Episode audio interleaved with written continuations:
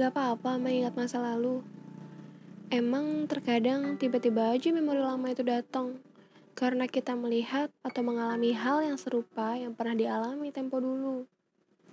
Berarti bumi berputar kan?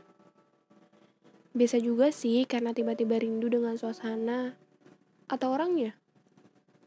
Gak selamanya mengingat masa lalu berarti gak bergerak maju.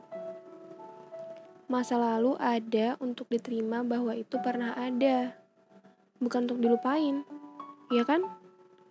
Semanis atau sepahit apa pun itu. Walaupun ada beberapa masa yang kita nggak mau ingat-ingat lagi. Bahkan rasanya pengen punya penghapus ingatan. Tapi, apakah selesai urusan?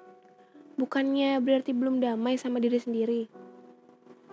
Kalau memang ada yang belum selesai, coba diselesain dulu.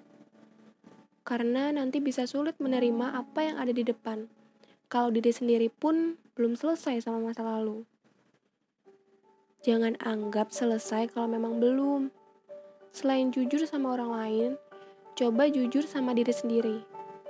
Kebohongan jika dipertahankan suatu saat bukan jadi kebenaran, tapi jadi ketahuan. Kita yang tahu kalau kita nyaman atau terjebak. Kadang, mengingat masa lalu emang jadi hal paling mudah untuk dijadikan pelarian. Lari dari rutinitas yang padat merayap, bahkan sampai buat lupa kalau diri juga manusia. Untuk yang capek, jenuh, muak, dan apa pun sebutannya, gak apa-apa kok, wajar. Asal tadi, jangan sampai terjebak di situ-situ terus bersyukur udah level paling dasar yang bisa dilakuin sebelum bisa ngelakuin hal yang lebih lagi.